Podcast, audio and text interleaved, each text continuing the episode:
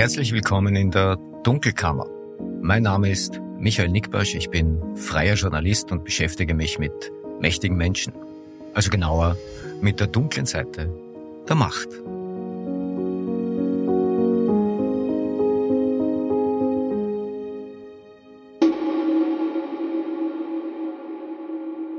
Das ist die 31. Ausgabe der Dunkelkammer und heute geht's zur Abwechslung mal wieder Richtung Russland. Ich begrüße die Moskau-Korrespondenten des ORF Miriam Beller und Paul Kriesei bei mir im Studio. Beide berichteten schon vor dem Krieg aus Russland und zu meiner größten Hochachtung haben sie das auch noch nach dem 24. Februar 2022 getan. Wir reden immerhin von einem Land, das mal ebenso die Pressefreiheit abgeschafft hat. Mittlerweile sind Miriam und Paul zurück in Österreich. Ja, und was sie in Russland erlebt haben, darüber haben sie ein Buch geschrieben und da sprechen wir gleich drüber. Vorneweg noch zwei Hinweise in eigener Sache. Am 5. Oktober gehen wir mit der Dunkelkammer auf die Bühne der Kulisse in Wien. Wir machen die erste und hoffentlich nicht letzte Podcast-Aufzeichnung vor Publikum. Ja, und einen Gast habe ich auch, Christian Kern. 5. Oktober, 20 Uhr in der Kulisse Wien im 17. Bezirk Rosensteingasse Nummer 39. Karten gibt's unter anderem unter www.kulisse.at. Ja, und wie ihr es schon eingangs äh, gehört habt, könnt ihr, wenn ihr das wollt, das Projekt Dunkelkammer nun auch unterstützen. Ja, ich habe in den vergangenen Monaten mehrfach die Frage bekommen, ob ich denn nicht Spenden annehmen würde, nur damit das Projekt auch sicher weiterläuft. Ja, Spenden fand ich jetzt nicht so cool, also haben Stefan Lasnik und ich uns überlegt, wie wir es machen können und äh, sind jetzt mal versuchsweise bei einem Bezahlabo-Modell gelandet. Also wenn ihr die Dunkelkammer unterstützen wollt und den Podcast über die Apple Podcast App hört, dann könnt ihr das äh, in Zukunft über den Abonnieren-Button tun. 3,99 Euro im Monat oder 39,99 im Jahr und dafür gibt's alle Folgen der Dunkelkammer werbefrei.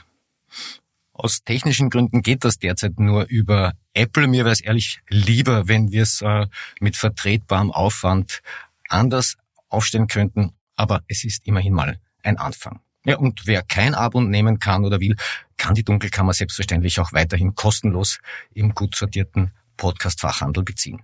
Ich danke euch so oder so.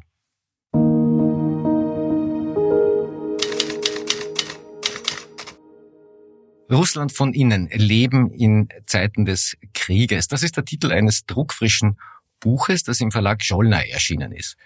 Geschrieben haben es Paul Kriesei und äh, Miriam Beller, die ab 2019 bzw. 2021 für den ORF aus Moskau berichtet haben. Ja, seit Russlands Überfall auf die Ukraine hat sich dort vieles verändert und das nicht zum Guten. Ja, es sind bedrückende Schilderungen aus einem Land, das die Pressefreiheit abgeschafft und kritische Stimmen ausgeschaltet hat. Ein Land, in dem Militärzensur und Kriegspropaganda die Gesellschaft durchdringen. Kann man da überhaupt noch journalistisch arbeiten? Und warum überhaupt Moskau? Ja, das verraten euch jetzt Miriam Beller und Paul Krisei.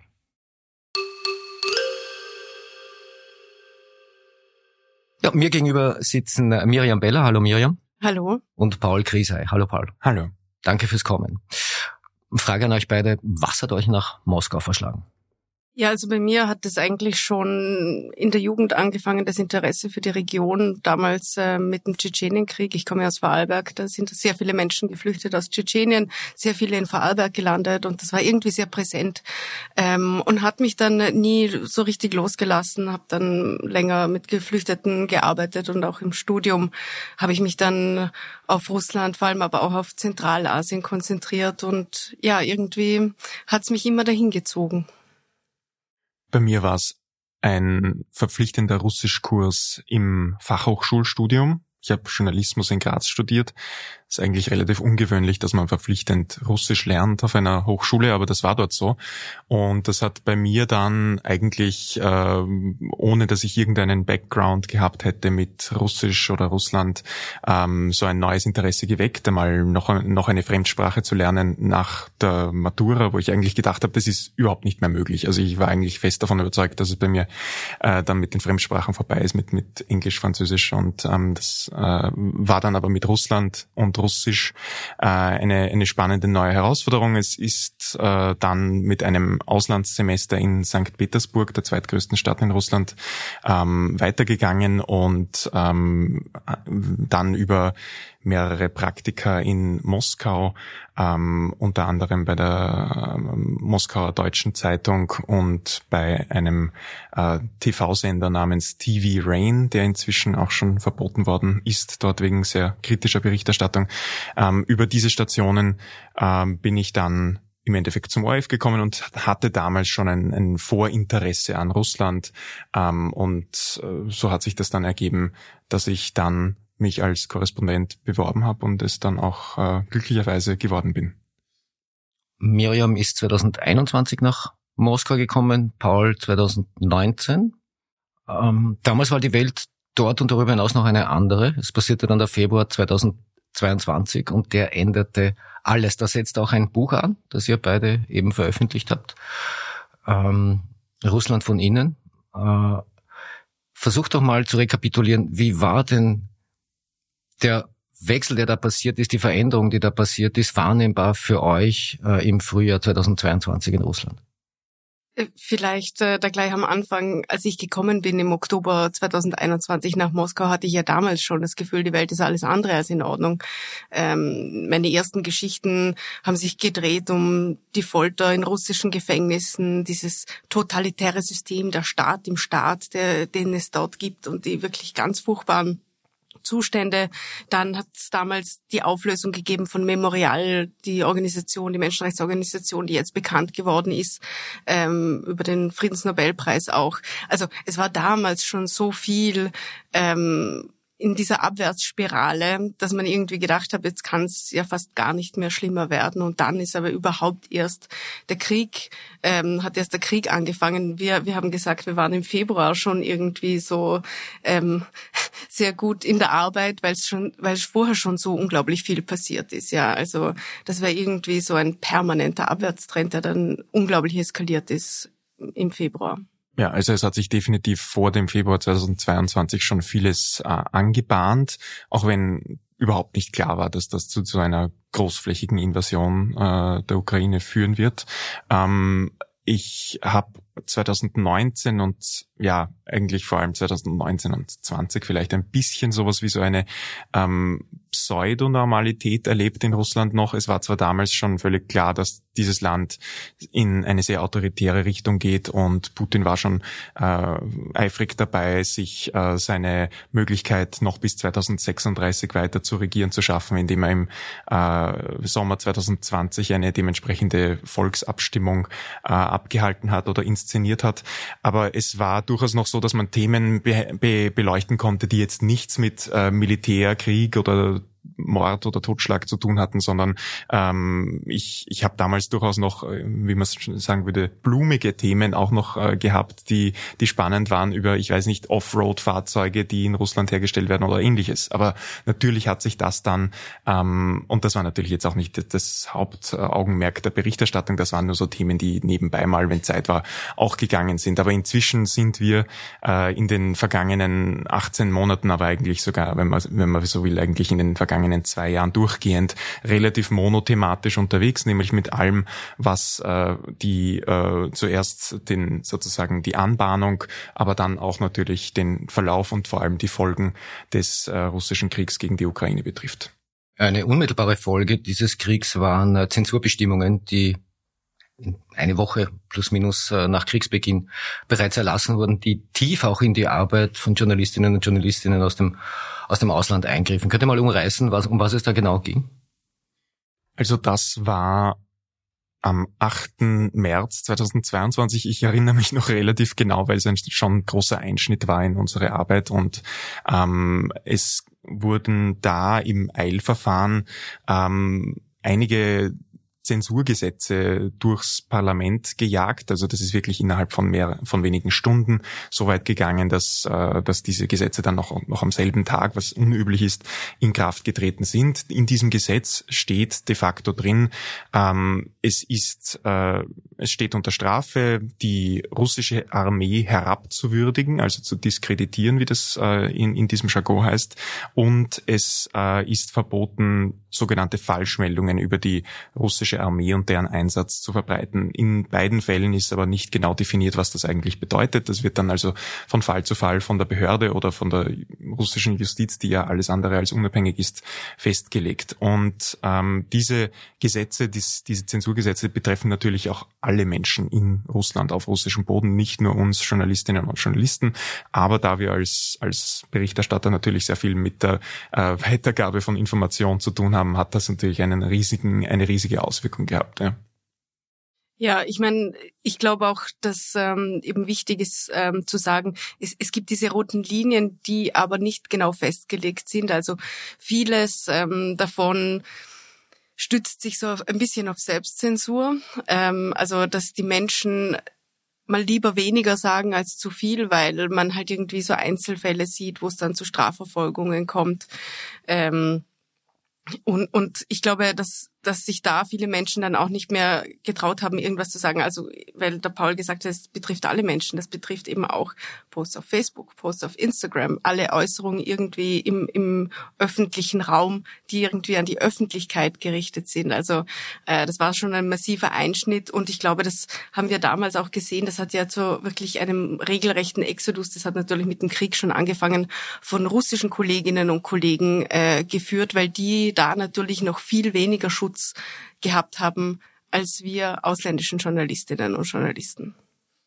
Eine der Ausprägungen dieser Bestimmungen war, man darf das Wort Krieg nicht mehr verwenden. Jetzt habt ihr auf Sendung das Wort Krieg dann eben doch verwendet mit dem Hinweis darauf, dass es in Russland Spezialoperation heißen muss. Ist das nicht unendlich albern?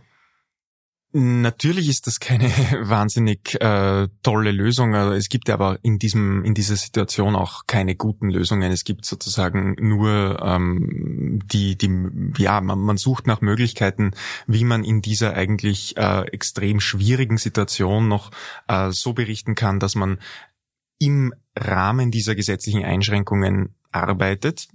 Die Alternative ist natürlich, das Land gänzlich zu verlassen. Wir haben uns dagegen entschieden. Wir haben uns dafür entschieden zu bleiben äh, und die Berichterstattung eben so gut wie möglich weiterzuführen. Die erste Konsequenz war natürlich, das militärische Geschehen in der Ukraine ähm, völlig von uns abzukoppeln äh, und dann den Kolleginnen und Kollegen in Wien und in der Ukraine zu überlassen, so dass also beim Publikum schon noch ein rundes Bild äh, vorhanden ist über das, was passiert. Aber wir haben eben das geliefert, was von diesen Zensurbeschränkungen nicht direkt betroffen war. Aber das ist auch schwierig zu sagen. Also wie diese, diese Formulierung, die du angesprochen hast, äh, der Krieg, der in Russland nach wie vor Spezialoperation genannt werden muss, ich glaube, wir sind alle mit der Zeit extrem müde geworden, dieser Formulierung. Es ist ja auch, natürlich ist es Augenauswischerei, aber es ist gleichzeitig schon auch der Versuch, ähm, wie kann ich trotzdem auch transparent machen, dem Zuhörer oder der Zuschauerin, wir arbeiten hier unter besonderen Bedingungen und das ist eben jedes Mal ein Hinweis auf diese Zensurbedingungen.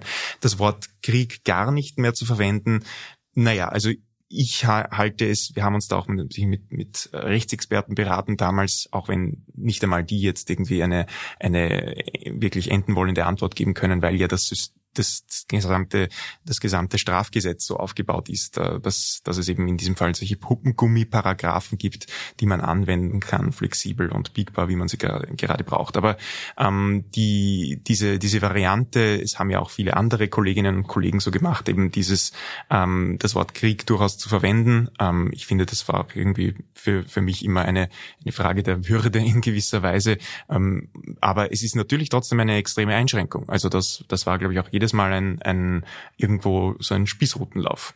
Ja, ich glaube, wo man es dann auch gemerkt hat, wie, wie bizarr das ist. Ich meine, es zeigt ja auch die Absurdität dieser Zensur und dieser Militärzensur und den Zuständen, die in Russland herrschen. Und mit der Zeit hat sich ja auch im, im russischen Diskurs das Wort Krieg verwendet. Und wenn es beispielsweise die Hardliner verwendet haben, die ja immer auch ähm, härteres Vorgehen gegen die Ukraine gefordert haben und von einem Krieg gesprochen haben, war das natürlich kein Problem. Denen wird das nicht falsch ausgelegt. Aber das ist eben ähm, das Ding mit der russischen Zensur, mit der, Russ mit der russischen Führung, dass das nur gegen jene verwendet wird, ähm, gegen die man es verwenden möchte. Und was dann noch einmal dazugekommen ist, ist eben, dass auch die russische Führung, dass ähm, Leute in der Führung selbst das Wort Krieg verwendet haben, aber hier eben immer unterschieden worden ist. Das Krieg, Wort Krieg wurde verwendet, wenn man gesprochen hat über den Westen, über die NATO, über die Ukraine, das Vorgehen gegen Russland oder das, was ähm, der Außenminister Lavrov immer als hybriden Krieg gegen Russland bezeichnet, wobei man selber ja laut Russland eine Spezialoperation durchführt, um, um hier eben so diesen Spin reinzukriegen. Also das an sich war dann schon wieder sehr spannend. Aber nur vielleicht noch ganz kurz dazu, weil du angesprochen hast, eben es ist es ist in diesen Zensurgesetzen nicht einmal wörtlich äh, verbrieft, dass man das Wort Krieg nicht verwenden darf. Das wiederum stützt sich auf eine ähm, eine Anordnung oder eine kann man sagen Empfehlung der russischen ähm, Medienbehörde Roskomnadzor und die haben gleich schon am 24. Februar begonnen, äh, sofort einzelne Medien in die Schranken zu weisen, denen auch äh, vorzuschreiben, dass sie gewisse Materialien, also Artikel oder Videos, die sie gepostet haben, ähm, dass sie die offline nehmen müssen, weil sie in denen eben über einen Krieg gesprochen haben. Und dort wurde auch kritisiert, ich habe mir das nochmal rausgesucht, ähm, also die, die, diese, diese Anordnung von Roskomnadzor, die liest sich ja vollkommen, ja, also das ist schon absurd, wenn man, wenn man sich das mal äh, in der Übersetzung zu Gemüte führt. Also es äh, geht darum, dass äh, damals diese, diese Seiten nach Ansicht von der russischen Medienaufsicht äh, unwahre Informationen über den Beschuss ukrainischer ukrainischer Städte durch die russischen Streitkräfte berichtet hätten. Und äh, das ist ein, also als besonders problematisch wurde gesehen, dass in diesen Materialien die Operation, die russische Operation, als Angriff Invasion oder Krieg bezeichnet wird. Und daraus ist das dann entstanden, das haben dann alle so interpretiert. Äh, man hat es sozusagen so zwischen den Zeilen dann herausgelesen naja, oder relativ deutlich daraus verstehen, können, dass diese Worte wie Angriff, äh, Krieg ähm, nicht zu verwenden sind und ähm, dann dann hat sich eben mit der Zeit sogar äh, das Ganze auch wieder ein bisschen ähm, ich würde sagen verändert weil eben die russische Führung selbst auch begonnen hat vom Krieg zu sprechen und und in den vergangenen Monaten war das immer häufiger der Fall. Äh, da ist diese Spezialoperation dann schon wieder weniger oft ver verwendet worden. Nur ein kleiner Zusatz zu den äh, kremltreuen russischen Medien. Die hatten schon die direkte Vorgabe, das Wort Krieg nicht zu verwenden. Da haben wir auch mit Leuten gesprochen, die für russische Medien gearbeitet haben, die gesagt haben, sie haben von ihrem Kurator, also von jemand, der für sie zuständig ist seitens der russischen Behörden, die Anweisung, so wir nennen das jetzt Spezialoperation, das ist nicht als Krieg zu bezeichnen und so wird das dann auch in den Redaktionen umgesetzt. Also da ist die Zensur und der Eingriff schon genauso, wie man sich das ähm, als Klischee vorstellt. Da wird einem vorgeschrieben, den russischen äh, Staatsmedien, äh, wie sie das zu nennen haben. Das ist genauso passiert. Was macht das mit einem, wenn man, während man seine journalistische Arbeit ausübt, Putins Faust im Nacken hat? Ähm, es ist frustrierend, ähm, weil man versucht immer irgendwie gegen unsichtbare Wände anzukommen. Ähm, man merkt, dass der einfachste Beitrag, die einfachste Geschichte, in anderen Zeiten die einfachste Geschichte, äh, ein regelrechter Kraftakt wird. Dass wenn man auf die Straße hinausgeht, um mit den Menschen zu sprechen, äh, dass schon das irgendwie ähm, unglaublich ähm, energieraubend sein kann, weil man nicht weiß, ähm, wird man kontrolliert von, also eigentlich weiß man es, man wird kontrolliert von der Polizei. Ähm, reden die Leute noch mit einem? Können wir dann überhaupt noch äh, das verwenden, was die Leute einem sagen, wenn es beispielsweise kritisch ist und dann eben unsere GesprächspartnerInnen auch in Probleme bringen könnte? Und das war, das war schon so ein, ein Dauer, ähm, ein Dauerdruck, der da ist. Ich glaube, am Anfang arbeitet man unter Adrenalin, arbeitet man so ein bisschen im Autopilot-Modus. Ähm, mit der Zeit, wenn dann wirklich das Adrenalin weg ist, dann merkt man es mehr, finde ich, dann, dann wird's wirklich sehr anstrengend mit der Zeit. Aber irgendwas geht dann doch immer noch. Also man, man macht halt kleinere äh, Schritte und freut sich irgendwie schon über, über kleinteiligere Geschichten, die man dann vielleicht doch noch erzählen kann. Vielleicht ein Beispiel, äh, wie, die, die vielleicht schwierigste Geschichte ähm, am Anfang war die über die äh, russischen Todesopfer, also in der, in der russischen Armee, die getöteten Soldaten.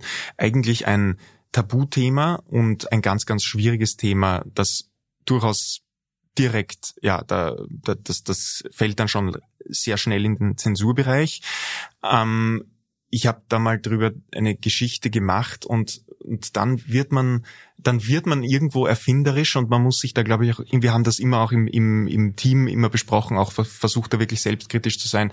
Wo, wo, was können wir tun, ohne dass es dann irgendwie zu sehr nach Selbstzensur ausschaut, welche Formulierungen gehen, welche gehen nicht. Ähm, also bei dem Beispiel zu den getöteten Soldaten habe ich dann versucht, ähm, die, die, die Anweisung war ja auch von, von Seiten der russischen Behörden, man soll also von russischem Boden aus immer nur Informationen verwenden, die aus russischen Quellen stammen, vor allem wenn es jetzt um gefallenen Zahlen geht. Und diese Zahlen gab es am Anfang. Da gab es einmal eine, eine Zahl, die war ein bisschen über, über 1000, glaube ich, getötete ähm, Soldaten, wenn ich mich richtig erinnere.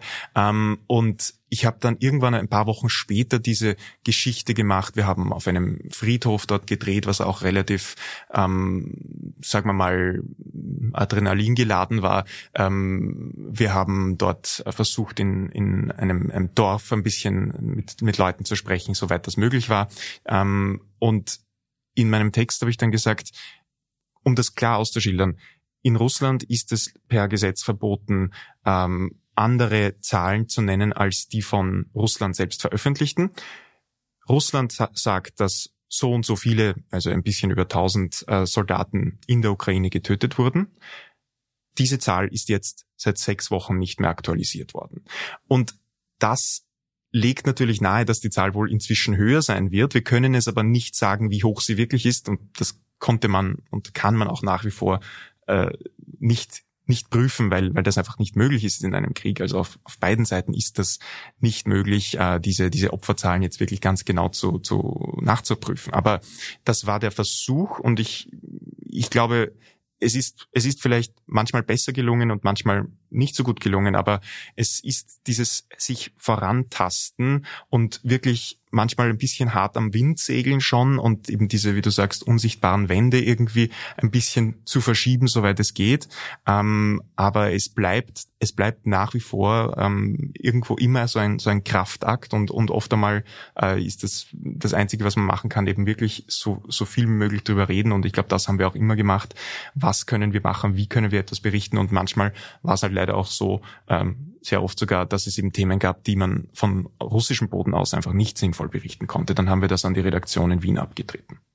Miriam, du beschreibst einen Vorfall auf einem Flughafen, wo ein FSB-Beamter, also einer der Staatssicherheit, die einfach mal so das Smartphone quasi abnimmt und wie selbstverständlich drin stöbert, sich Fotos anschaut und dergleichen. Also für einen Journalisten ist das natürlich, also jetzt von Österreich aus ein völliger, völliger Wahnsinn. Dort scheint das aber mehr oder weniger gang und gäbe zu sein. Woher hattet ihr eigentlich die Gewissheit, dass ihr nicht auf Schritt und Tritt überwacht werdet? Ja, diese Gewissheit hatten wir ja nicht. Also wir sind eher vom Umgekehrten davon ausgegangen. Man geht lieber davon aus, dass man immer überwacht werden könnte, zumindest.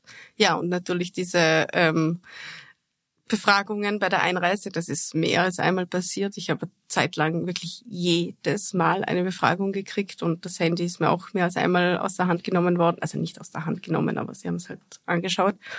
Ähm, da geht man dann schon eher davon aus, dass man überwacht wird. Ja. Ja, ich glaube, das ähm, ist ein, ein Grund, äh, in dem sich, glaube ich, alle, die journalistisch tätig sind in, in Russland, befinden. Das Schlimme ist eigentlich, dass man sich auch daran gewöhnt, so wie sich der Mensch wohl an sehr vieles gewöhnen kann, ähm, was nicht bedeutet, dass man dadurch automatisch unvorsichtiger wird. Ich glaube, wir waren, wir waren da einfach ähm, ab einem gewissen Punkt setzen, setzen gewisse Gewohnheiten ein.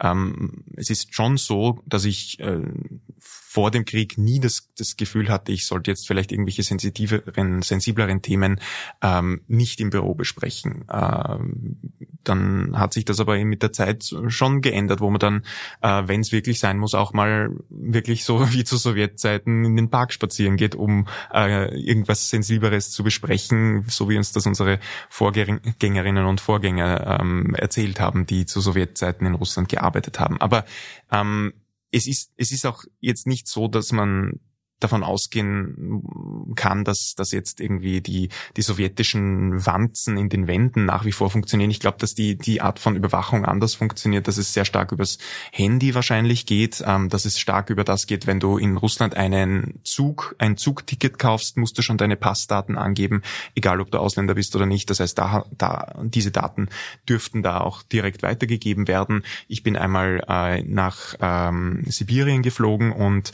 ähm, bin bin direkt nach der Landung, wo ich den Flugmodus am Handy ausgeschalten habe, schon angerufen worden von der örtlichen Polizei mit den Worten, ah, sind Sie der Paul Griesei, sind Sie gerade gelandet, sitzen Sie in dieser Maschine? Und ich sage, ja, so, Sie müssen sich jetzt dann sofort äh, melden, sobald Sie ausgestiegen sind, weil wir wollen Sie nur kurz registrieren. Es hat dann wirklich nur kurz gedauert, es war eine 0815 Befragung, aber ähm, und ich muss dazu sagen, dass es auch schon Kollegen davor gab, denen dasselbe widerfahren ist. Deswegen war ich schon darauf eingestellt, dass es wahrscheinlich sein wird. Dadurch war ich dann weniger überrascht, aber es ist trotzdem so ein Gefühl, we're watching you. Und da da, das ist sicher nicht angenehm. Ähm, da muss man auch davon ausgehen, dass man nicht nur selbst überwacht wird, sondern dann auch vielleicht Leute befragt werden später, mit denen man geredet hat. Und dann wird abgefragt, aha, da waren diese Ausländer bei Ihnen, was haben denn die so gefragt?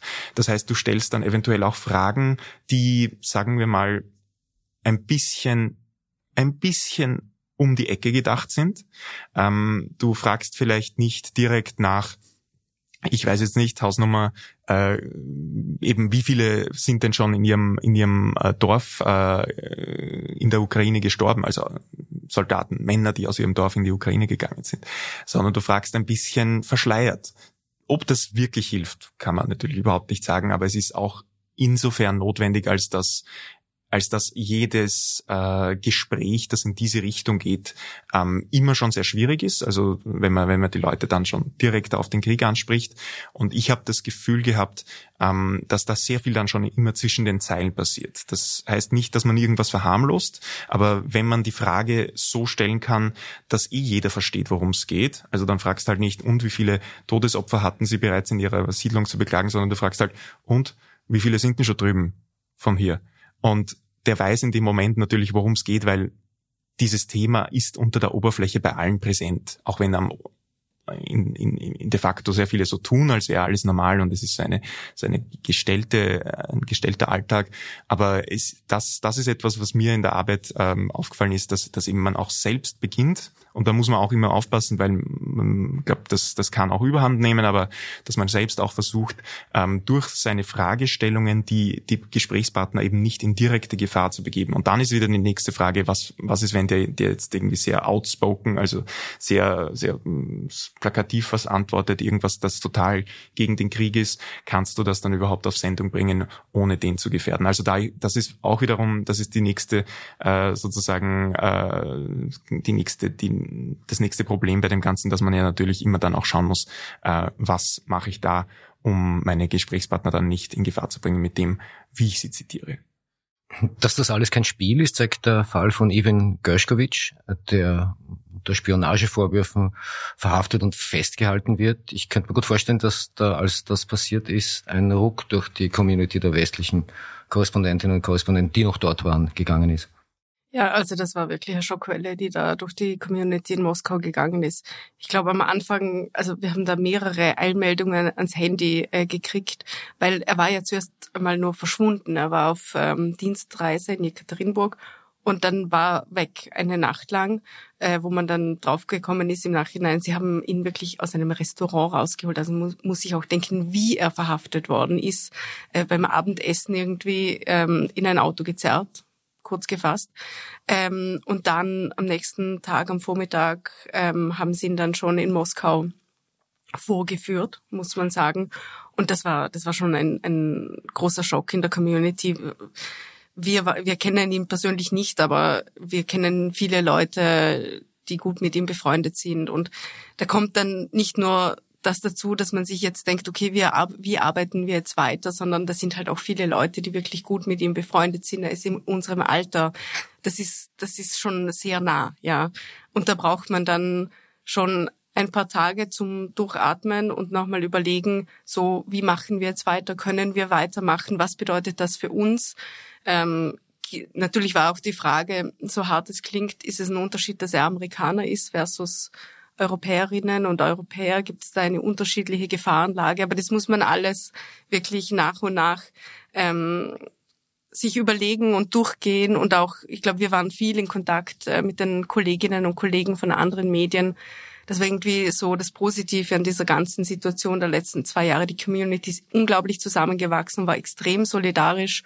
Man hat da extrem eng äh, abgestimmt untereinander und sich besprochen und, und ausgetauscht, was man da sich denkt. Und ich glaube, wie wir haben dann die meisten entschieden, dass man trotzdem bleibt ähm, ja, es war wie so oft, ähm, wie es vorher auch gegeben hat, eine Zäsur, wo, wo man wieder neu überlegen muss, können wir weitermachen, inwiefern können wir weitermachen. Und ja, die meisten haben entschieden, dass man es macht, unter wieder schwieriger gewordenen Bedingungen ich finde auch, es war, es war so ein Verschieben dieser roten Linien, oder? Es ist ja. ähm, für uns immer so ein, ein klares, äh, eine klare rote Linie gewesen.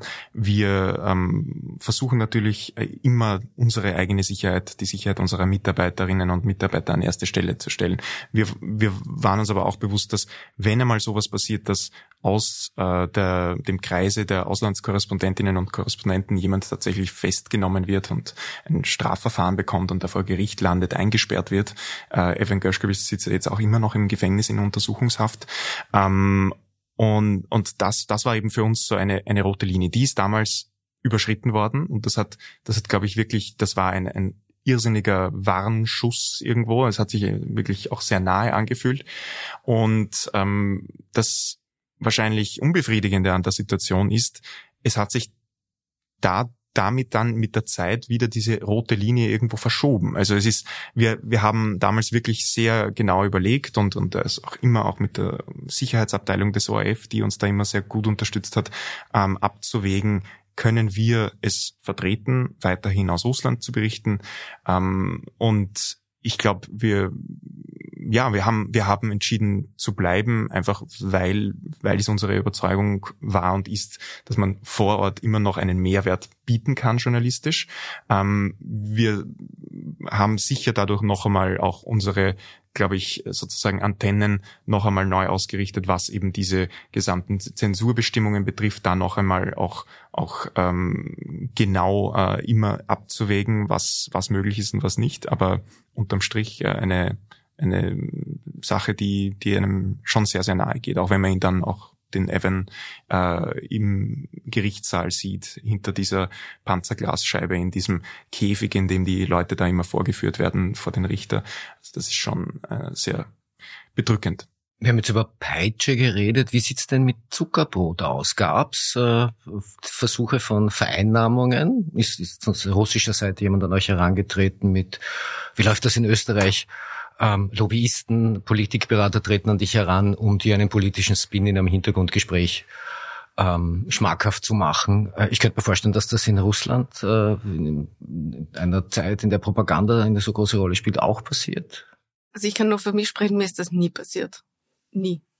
Ich glaube eigentlich auch nicht, aber ähm, ich meine, wenn wir jetzt davon reden, Gespräche mit, mit irgendwelchen Behördenvertretern oder so. Du hattest mal, aber das haben wir bewusst selbst angefragt und da wussten wir, was uns ungefähr erwartet, aber du hattest ja mal eine spannende äh, Erfahrung ähm, bei ein, einem Interview mit einem Bürgermeister in der Nähe von Nizhny Novgorod. Ähm, aber das ist, also, vielleicht willst du es kurz erzählen, es, es ist jetzt nicht, nicht so, dass ich meine, die ja, wollten uns ihre Version der, der Ereignisse halt natürlich verkaufen. Spin, ja, ich war da in Nizhny Novgorod ähm, östlich von Moskau, äh, circa sieben bis acht Autostunden, je nachdem, wie gut die Straße gerade beieinander ist.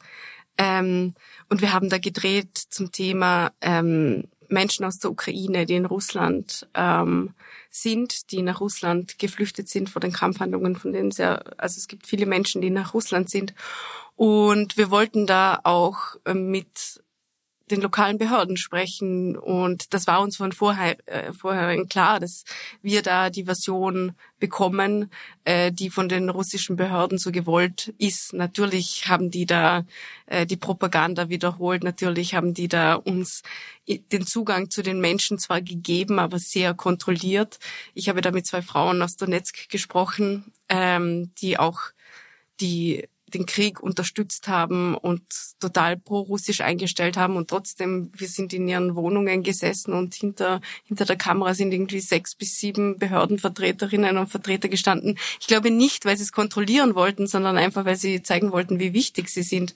Ähm, aber ja, natürlich hört man da äh, in diesem Interview pro-russische ähm, ja, den pro-russischen Spin, aber so wirklich, dass man uns jetzt hinter der Kamera irgendwie was andrehen wollte, das ist mir nicht passiert. Ich glaube, da haben sie sich schon gedacht, es Hopfen und Malz eh schon verloren. Also ich kann mir vorstellen, dass da ähm, die Hoffnung relativ gering war auch schon. Ja. Ich glaube auch, es hat eher mäßig gut funktioniert. Ihr beschreibt in eurem Buch auch, wie äh, Militärzensur und Propaganda auf die russische Gesellschaft wirken. Ein Wort, das da vorkommt, ist zum Beispiel Lethargie.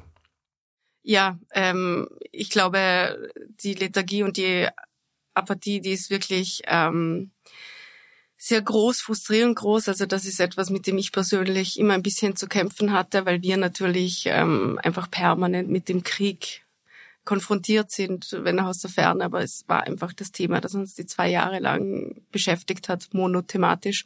Und dann geht man raus in Moskau und es ist irgendwie das normale Leben, das weitergeht. Aber ich glaube, das ist ähm, etwas, das nicht erst seit dem Ukraine-Krieg so ist. Äh, die russische Bevölkerung wurde in der Zeit von Wladimir Putin äh, also jetzt seit mittlerweile 23 Jahren, mehr als 23 Jahren, dazu erzogen, unter Anführungszeichen, äh, sich fernzuhalten von der Politik, sich mit dem privaten Leben auseinanderzusetzen. Und wenn man sich von der Politik fernhält, dann wird man auch in Ruhe gelassen.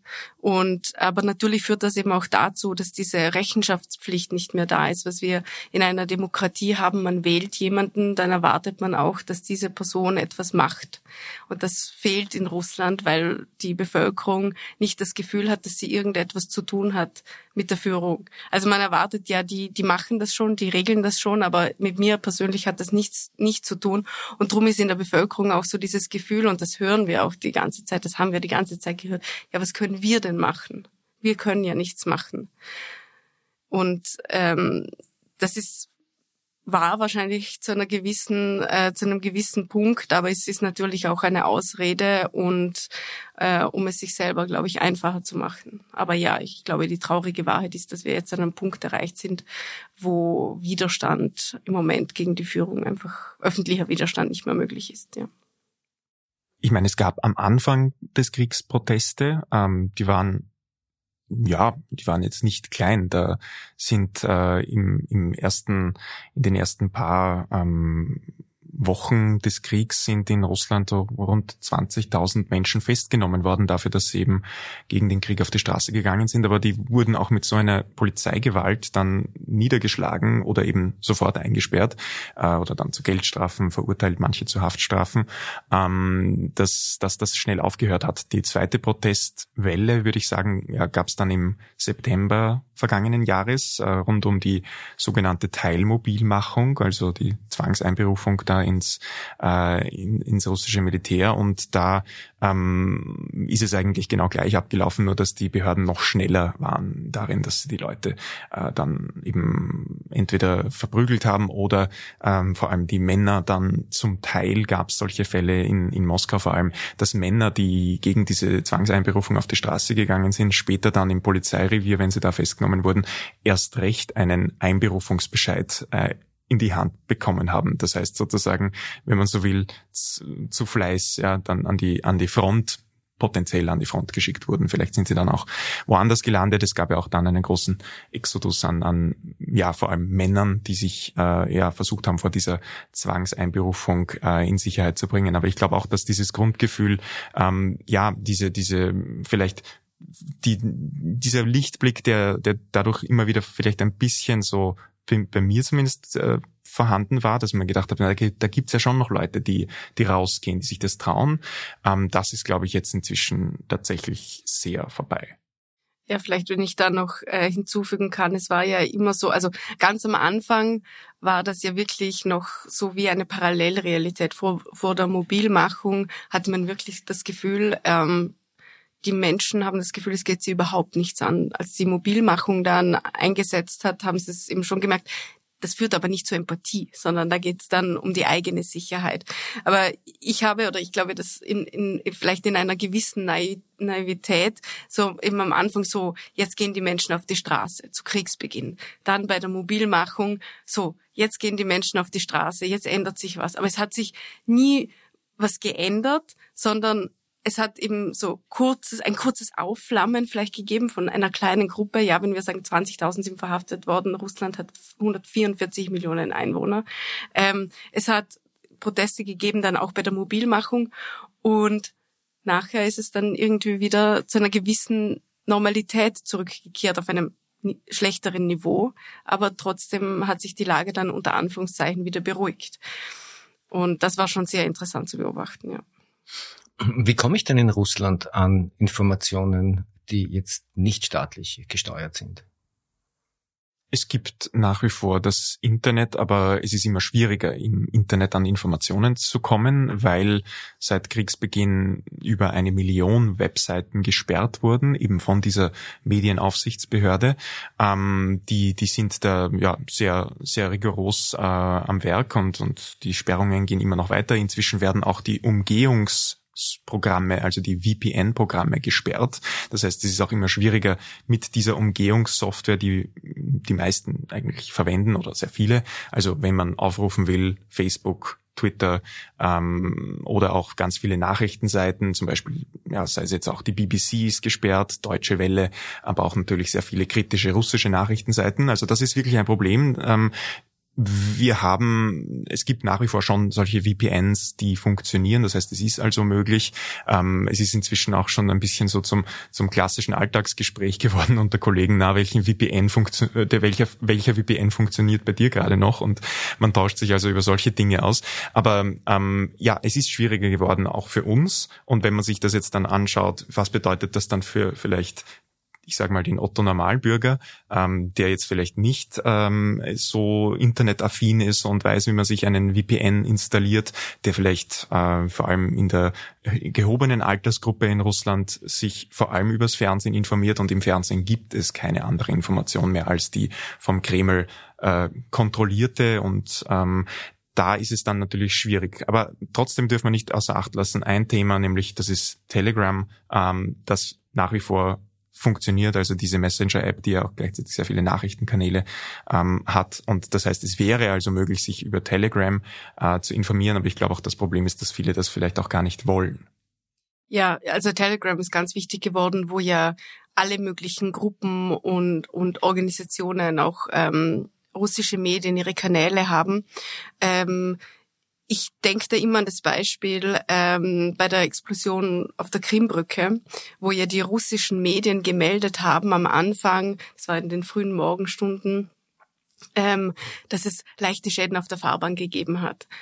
Und ähm, ich habe das gesehen und ein paar Stunden oder ja, ein paar Stunden später schaue ich dann halt auf Telegram, auf lokalen Medien, die jetzt weder irgendwie großartig äh, gegen den Krieg ähm, wären oder sich da aussprechen würden, aber halt einfach zeigen, wie es vor Ort aussieht. Und an Ort und Stelle sieht es so aus, dass eine ganze Fahrbahn im Wasser liegt. Das heißt, es sind ein bisschen mehr als leichte Schäden. Also ähm, grundsätzlich ist es, glaube ich, so, dass wir uns ähm, darüber im Klaren sind, russische staatliche Medien sind keine Informationsquelle mehr.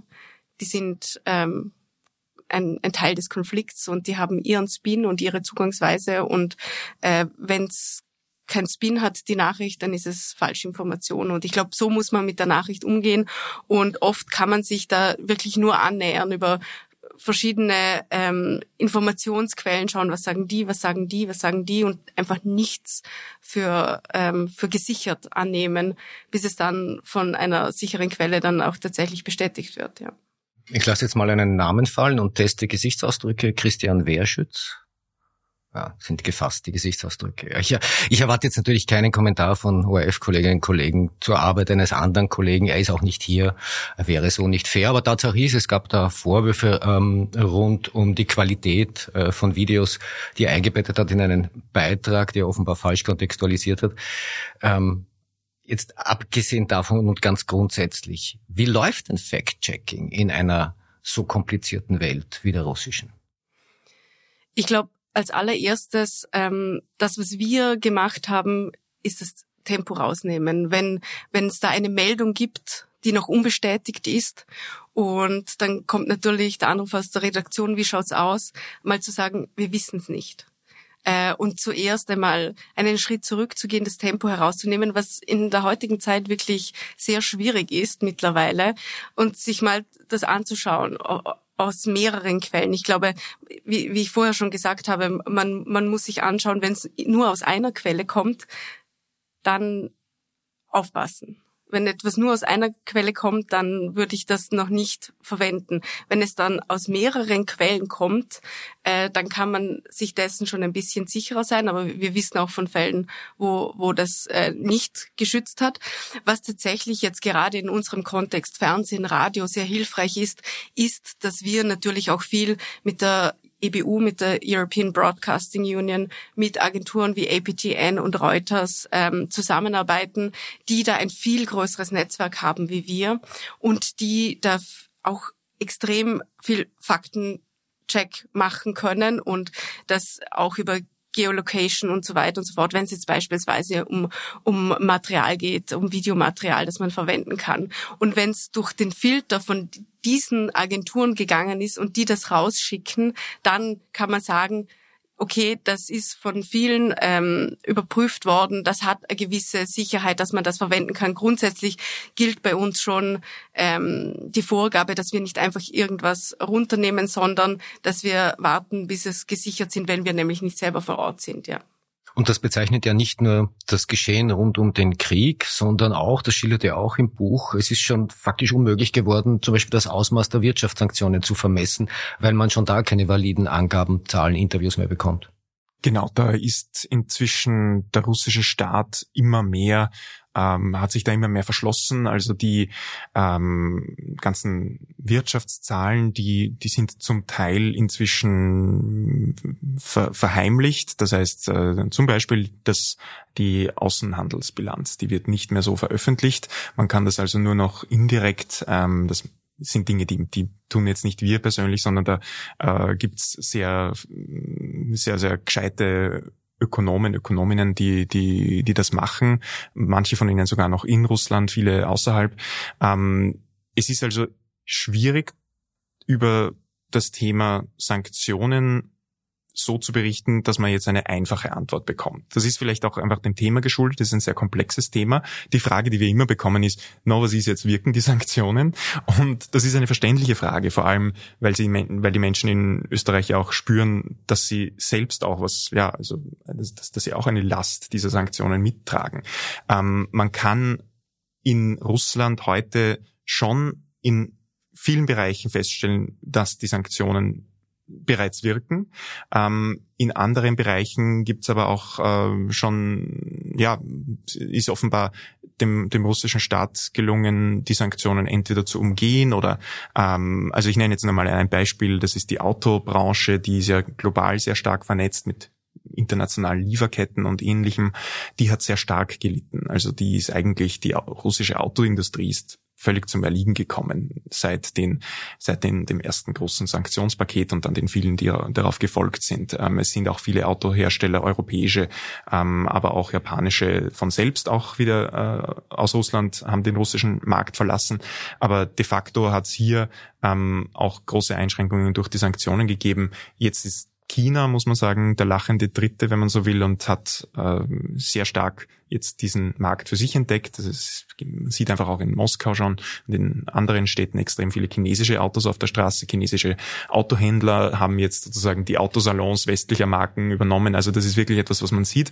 Ähm, das sind, sind ja alles Prozesse, die sind nicht irgendwie einmal abgeschlossen, sondern da, da gibt es dann immer gleich einen anderen äh, Player, in dem, in dem Fall China, der diese Marktlücke dann auch ausnützt. Ein anderer Bereich, in dem äh, jetzt sichtbar wird, und das sind auch Zahlen, die noch veröffentlicht werden, ist ähm, der äh, Export von Öl äh, und Ölprodukten, der durch das Ölembargo, der, das ja die Europäische Union unter anderem auch mitbeschlossen hat und den Ölpreisdeckel, ähm, ist, sind diese Exporte zurückgegangen. Und das bedeutet, dass im russischen Budget ein immer größeres Loch klafft. Also die Einnahmen sind nicht mehr hoch genug, um die Ausgaben zu decken und die Ausgaben haben sich ja sehr, sehr stark erhöht, weil es ist unglaublich viel Geld, das da derzeit in die Militärmaschine fließt. Ähm, und man sieht also, und das sind wie gesagt Dinge, die die nicht verheimlicht werden, äh, dass dass da inzwischen ja also jetzt im vergangenen zu, zu Jahresbeginn waren es waren es um um die äh, 40 Milliarden Euro umgerechnet, die im russischen Budget gefehlt haben. Das lässt sich nicht so leicht schließen, dieses Loch, weil auch der Zugriff auf die Finanzreserven, die Russland im Ausland hat, eingeschränkt wurde. Da wurde ganz viel Geld äh, auf ausländischen Konten eingefroren. Also das sind, das sind Auswirkungen, die man sieht. Aber nein, es ist nicht so, dass äh, durch die Sanktionen der Krieg vom einen auf den anderen Tag aufhören wird sie erhöhen den Preis, den Russland für diesen Krieg bezahlt. Und Natürlich gleichzeitig jetzt abgesehen von den Sanktionen der Abgang von hunderten westlichen Unternehmen, äh, der bedeutet natürlich auch, dass Russland eigentlich ja, sehr stark isoliert ist jetzt in der, in der Weltwirtschaft und es wird sicher lange Zeit brauchen, um diese Verbindungen wiederherzustellen. Ihr habt ein Buch geschrieben, Russland von innen, das sich sehr kritisch äh, auseinandersetzt und jetzt nehmt ihr das druckfrische Buch und fahrt nach Moskau und arbeitet weiter?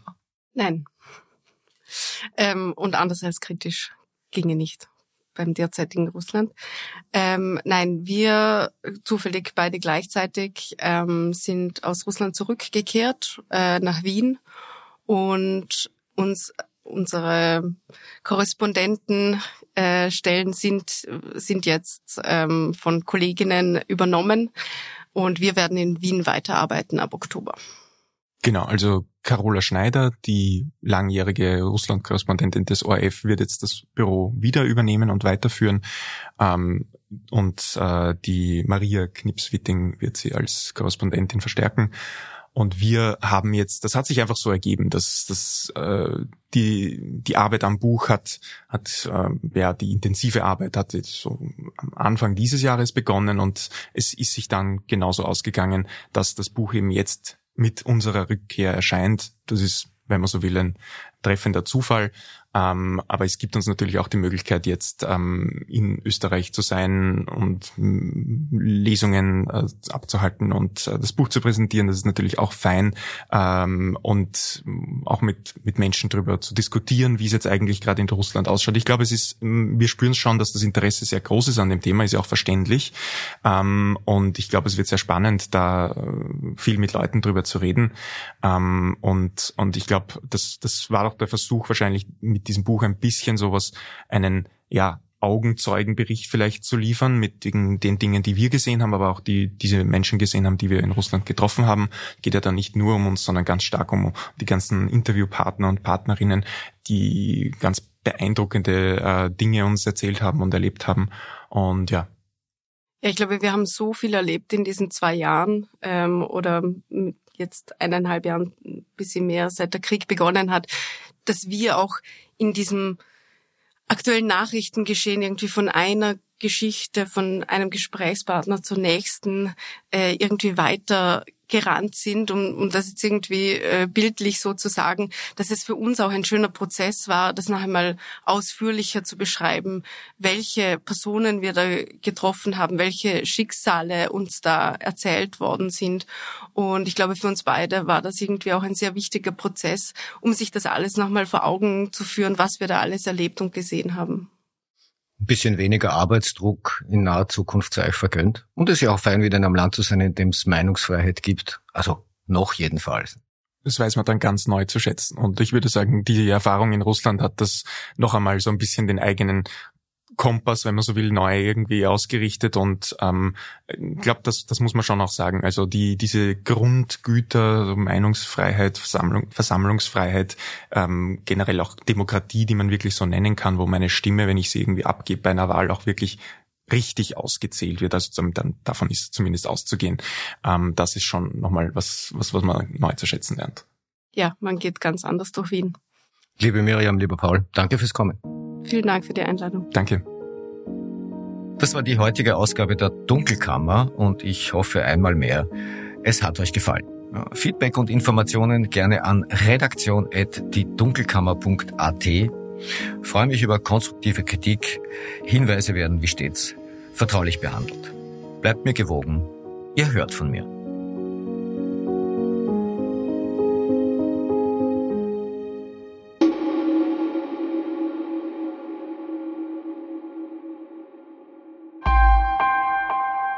Missing Link